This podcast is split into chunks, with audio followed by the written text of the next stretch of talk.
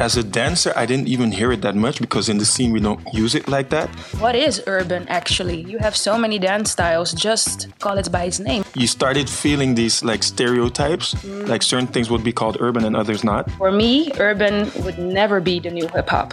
But then other things started being urban too. Where does it stop? Is there no end to this wonderful word called urban? Is it like everything? There was no answer.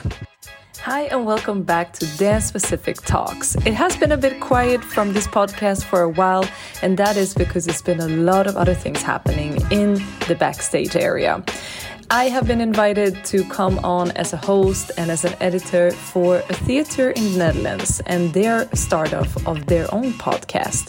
So, in these following episodes, I would love to shine a light on our sister podcast, you can say from Korzo in Den Haag. That is the podcast where I have also been hosting together with my amazing friend Sachi, where we are interviewing local dancers, artists, theater makers, and much more. Now, if you're interested, go in the link in the description below where we present sounds from the cipher from Korzo Den Haag, and we will soon be back with more episodes from Dance Specific Talks. See you!